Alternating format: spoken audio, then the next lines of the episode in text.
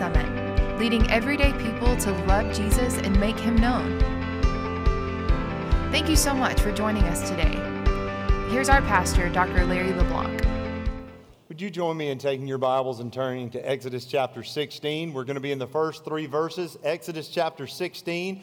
We're going to be in verses 1 through 3. We continue our journey together through the life of Moses. And we get to a very important passage this morning.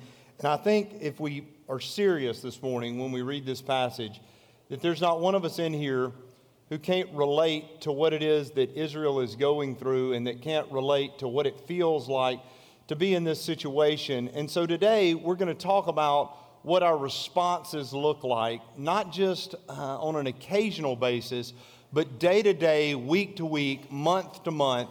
How do we generally respond to the things that come up in our lives? You know, for you and I both, there's certain phrases that you hear that after a while you know immediately that they should raise some doubt in your mind. Now, listen, I hate to complain,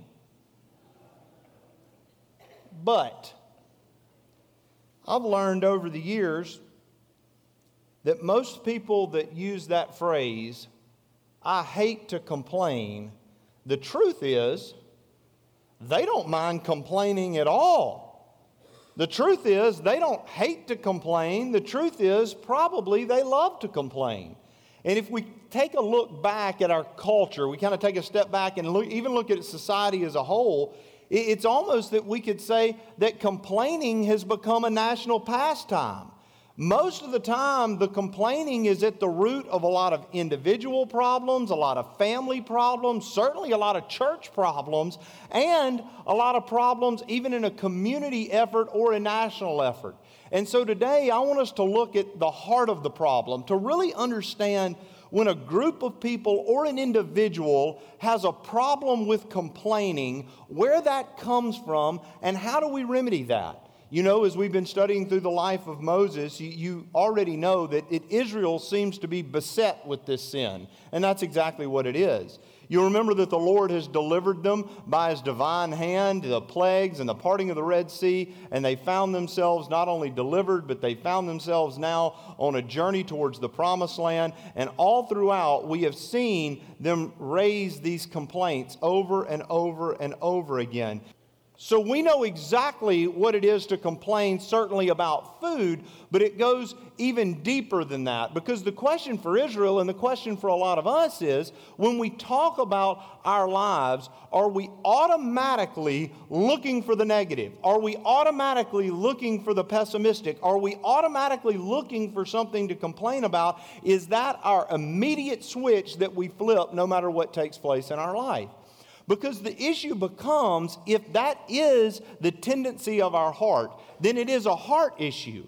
It's a heart issue and it will beset the hearts and lives of people, and it can become that a complaining, whining, critical, grumbling spirit can so habitually overtake someone that praise and thanksgiving can't ever enter their heart because they have walled themselves off to it by the disposition that they've accepted. That's where Israel has found themselves time and time again. So today, we're going to talk about that and we're going to talk about the biblical concept of what it looks like to turn that around on its head and what the indictment over Israel's heart is, what the indictment of our heart is. And so, our big idea this morning, our big idea is very simple and it's very straightforward this morning.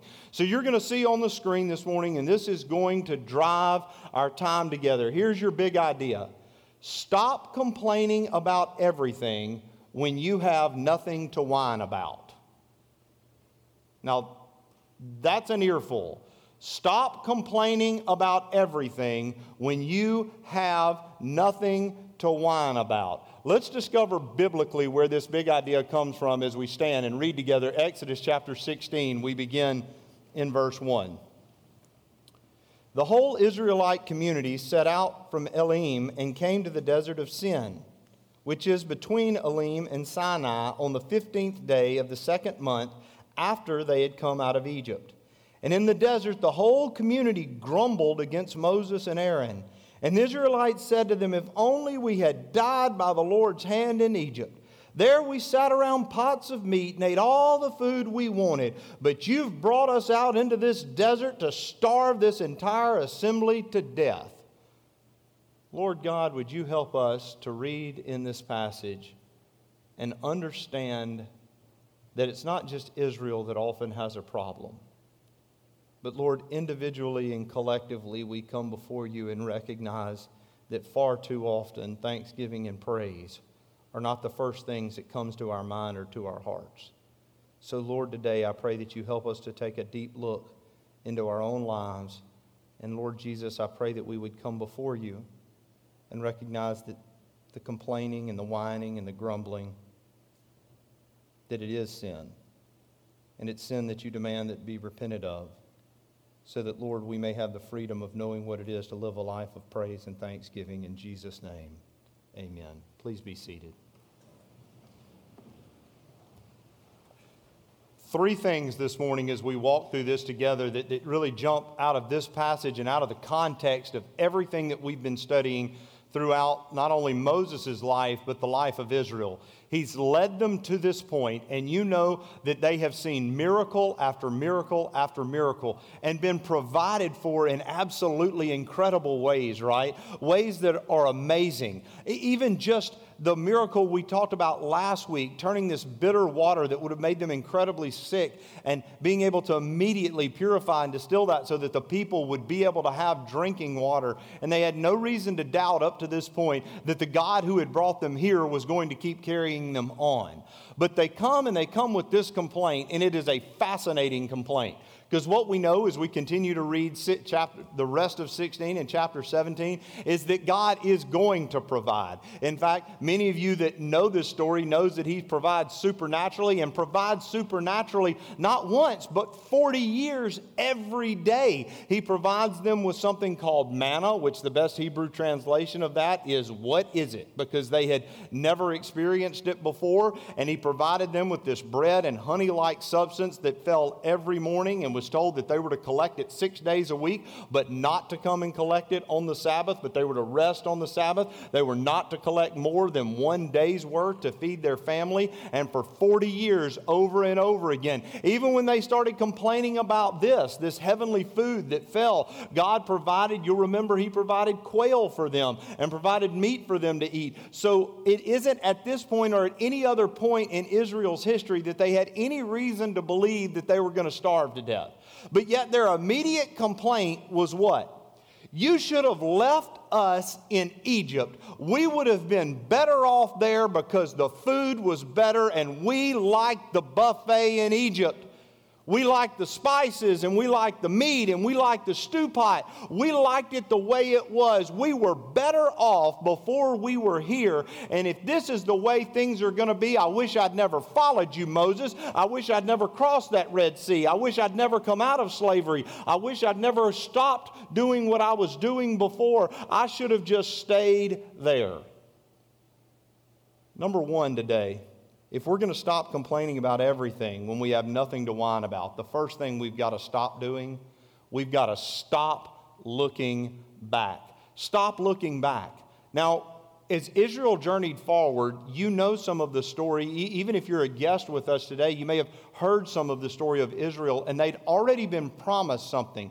What did Israel already know at this point in the narrative that they had to look forward to? What had they already been promised? That they were moving towards what, church? The what?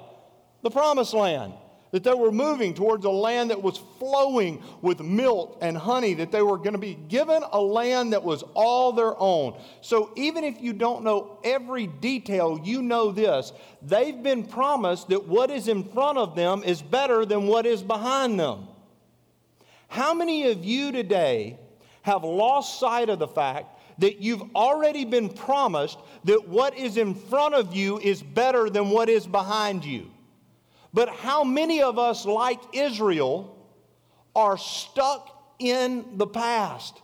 Now, there's all types of illustrations of this, but we know that there, there's certain people that seem to always talk about the glory days, right?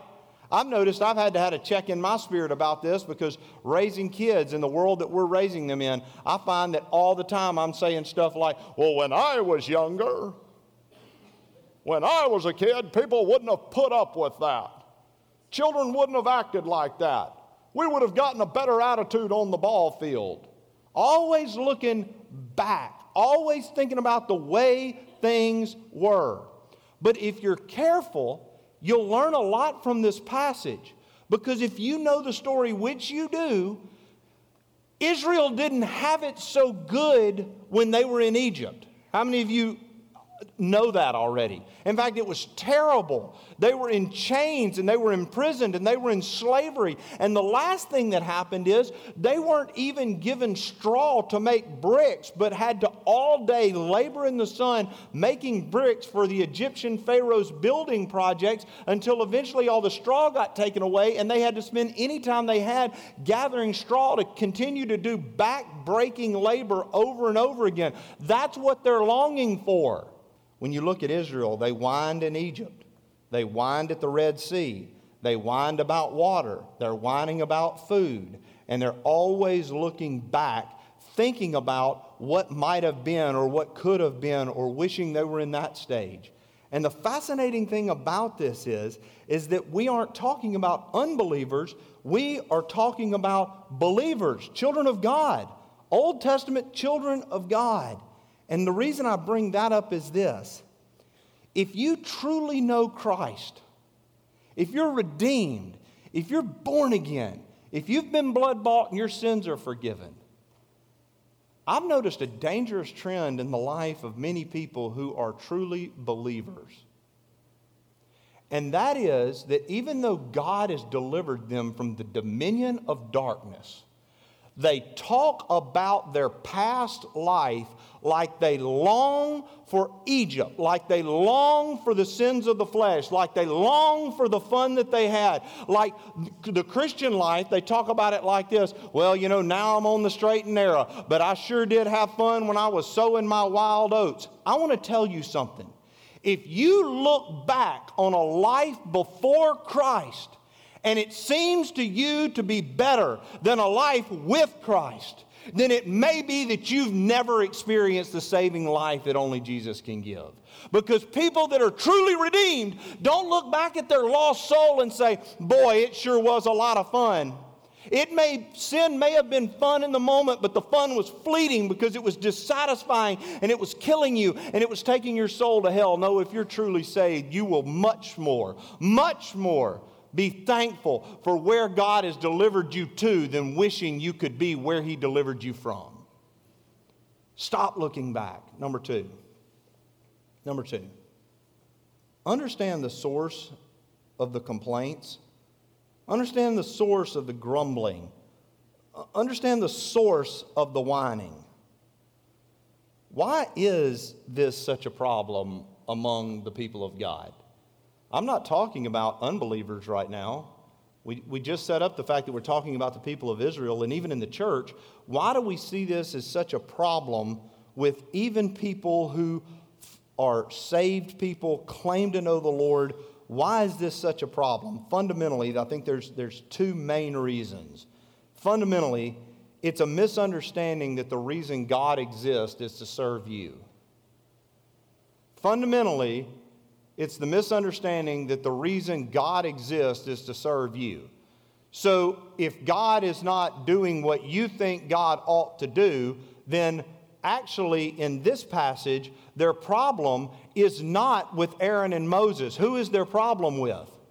God and it would flesh that out. The problem is with God. It's not with Aaron and Moses. It's it, that is just a symptom of the problem. We're going to throw we're going to be so mad at our leaders, but fundamentally we're mad at God because God's not doing what we think God ought to do. And fundamentally that is because I believe culturally that people have created an idol instead of understanding who the true God is. Now, if I set up an idol and I say, This is the reason that God exists. God exists to prosperity gospel, make all my dreams come true. God exists to give me what I desire. God exists to make my heart's longing come true. God exists to make me healthy and wealthy and happy. God exists to meet my needs. Well, when God doesn't operate like that because He's the sovereign king and not your butler or your genie or your fairy. When God acts how God acts because He's the sovereign king, people end up disappointed in that because He doesn't fit their little g idol that they've built of Him because you haven't been worshiping the God of Scripture, you've been worshiping a God of your imagination. That's the first reason. Number two. Number two, the second reason for a source for the complaint is this it's fueled by a constant lust for more that can never be satisfied.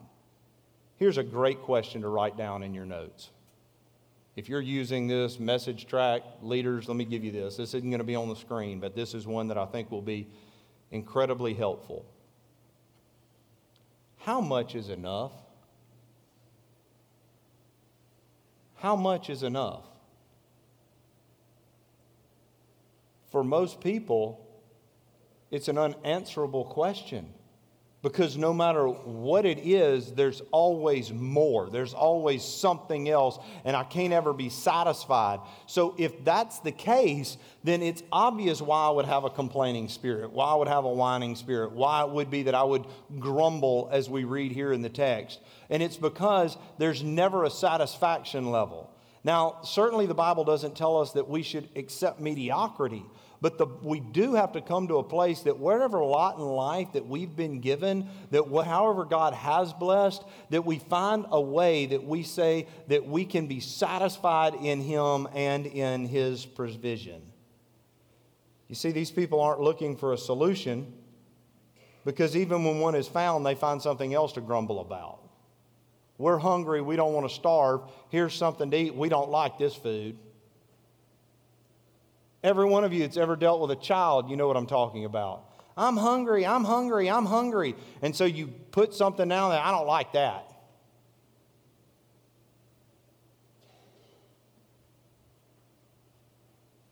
You know, I heard when my children were little, if they get hungry enough, they'll eat it. And I think sometimes what we've forgotten is that sometimes it's not all about what we want. And God hasn't always promised that He would give us everything we wanted, but God has promised that He would provide and meet every need we have. I'm looking around. I know a lot of you in here. And from the person standing on this stage to every one of you sitting in these pews. I'm not making light of any of the problems you have because I know that they're real. But there is not one of you listen to this sermon that God has not taken care of. Not one. Not one. Not one of you can say, God has not provided for me. Doesn't mean there hasn't been some difficulties, some bumps in the road, but you are well, well, well provided for. We're taken care of. And so, because of that, what we know is that we have to be very careful because if we're people that are prone to this grumbling and complaining, that it's not just about ourselves, but it's dangerous because it spreads and it contaminates people around us. We have to understand the source of the complaints. Philippians 2:14. Do everything without complaining or arguing a complaining spirit always, always, always indicates a problem in our relationship with God.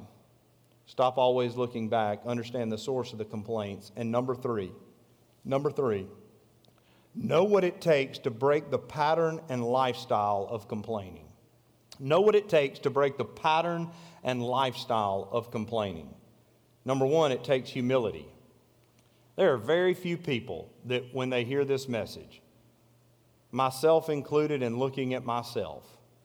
There are very few people that, when they hear this, are going to say, I'm the problem. Most people with a message like this are thinking this I hope she's listening. I hope those people at my school are listening. I hope that guy I work for is listening. I hope those customers are listening. I hope every other student's listening. I hope everybody else on my team is listening. I can say this because it's true of me as well, but, but come in close. I'm not talking about them. We're talking about you. We're talking about you. And what we know is, is that all those other people, God can take care of them. You deal with where in your heart you see these issues. So, one of the things it takes is some humility, a willingness to say, you know what, I might have a problem, or I do have a problem. It takes hard work because it's breaking most of the time long standing, sometimes decades old patterns. And it requires a change in appetite that you would rather have the things of the world, that you realize that you'd rather have the things of the world than you have been wanting to have the things of God. I don't know how researchers come up with this number. I don't. I've, I've thought about, in sharing this statistic today, how in the world you're able to factor this. But researchers estimate that we have approximately 70,000 thoughts a day. 70,000 thoughts a day. So if we have 70,000 thoughts a day, that means we must train and ask the Lord for help to change our hearts and to change our minds. What we think and feel comes out of our mouths. It all starts in our mind and it starts in our hearts. We know the Bible tells us that out of the heart the mouth speaks. But let's just say right now that you're starting on a journey and you're asking the Lord to help you with a complaining, whining, grumbling mouth. And so you've asked the Lord to help you, to give you humility and discipline to help break that habit. What do you need to do in the meantime while your mind and your heart are being renewed? What do you need to do? This is super practical. Super practical. While your mind and heart are being re- renewed, remember that you don't have to say everything you think. Everything that pops into your mind, you do not have to say. That's revolutionary. Sometimes the best thing is to be quiet. We don't have to have a comment about everything. You don't have to have a little quip about everything. Every now and then, just keep your mouth closed. Sometimes the old adage is right. If you don't have anything good to say, just don't say anything. And at least, at least, practice the three second rule. If we have 70,000 thoughts a day, that means you can have a whole lot of thoughts in three seconds, right? Before you open your mouth, pause for three solid seconds. That was three seconds in that amount of time, I can keep myself from saying a lot of things that I shouldn't have said. And so, as your mind is being renewed, be very, very careful and think about that we want to listen to ourselves and evaluate how other people might be hearing us, evaluate how the Lord might be hearing us. I love what Mark Twain said. Twain said this Don't complain and talk about all your problems. 80% of people don't care, and the other 20% of people think you deserve them. That's 100%. If 80% of people don't care and 20% think you deserve them, he might not be that far off on his statistics. So let's talk about the two things that you should never, ever, ever, ever, ever complain about. There are two things. This is easy to remember. Two things that you should never complain about. Number one, Number one, things you can change. You should never complain about things you can change. Because if you can change it, change it and quit complaining about it, right? What's the second thing that you should never complain about? Things you can't change. Never complain about things you can change, and don't complain about things you can't change because you can't do anything about it anyway. Well, if I don't complain about the things I can change and I don't complain about the things I can't change, that pretty well covers it, doesn't it? That's about 100%. The opposite of complaining and grumbling, the opposite of a critical spirit is gratitude. Even if you don't know Christ, there are things that you could still be grateful for. But if you know Christ, if you are saved, if He is your propitiation, your substitutionary sacrifice, if Christ is your Savior, if heaven is your reward, if your sins have been separated as far as the east is from the west, if you know God and you can call Him Abba Father, if Jesus is your friend and the Holy Spirit is your counselor, then, friends, I would come to you today and say, if we don't come up with one other thing, which we could come up with thousands of other things, but if we can come up with that, then why in the world do we have any excuse to whine or complain? When He is our God and our friend and our deliverer and our Redeemer. We have a reason for thankfulness. We have a reason for praise. We have a reason for gratitude. We have myriads of reasons. But fundamentally, the greatest reason I have to praise God is this statement Jesus is my Savior. So let me give you a prayer today that I want us to pray during this invitation. Lord, help me to think before I speak, to check my heart. Help me to control my tongue and to express myself clearly so that I won't cause dissension. Lord, set a guard upon my lips. Now, come in close and let me just ask all of you a personal question. Do you have a reason to praise God? I realize that you may not be the biggest complainer you know. You may not be the most the biggest grumbler you know. But what I'm asking you is when you look at your life, do you see patterns and habits and evidences of a lifestyle that you could honestly say there are some things in my heart that I need to repent of? Because I have a disquieted spirit. At times I have a complaining spirit. At times I am pessimistic and critical, and that's my go to. If that's the case, then it's not just those that are seeking salvation that need to repent.